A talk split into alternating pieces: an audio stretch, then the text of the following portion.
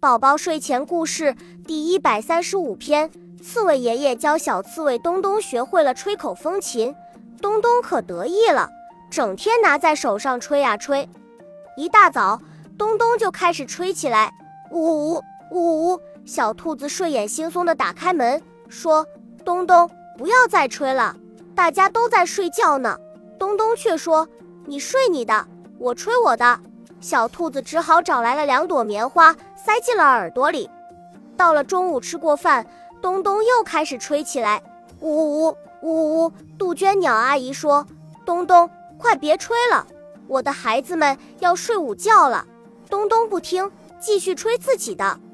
杜鹃鸟阿姨的宝宝睡不着，总是又哭又闹。到了晚上，大家都上床睡觉了，东东却又开始吹起来，呜呜。呜呜！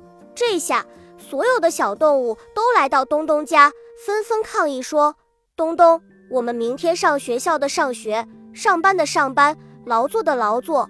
晚上要是睡不好，明天可起不来。你不能再吹了。”大家你一言我一语，说的东东小脸通红。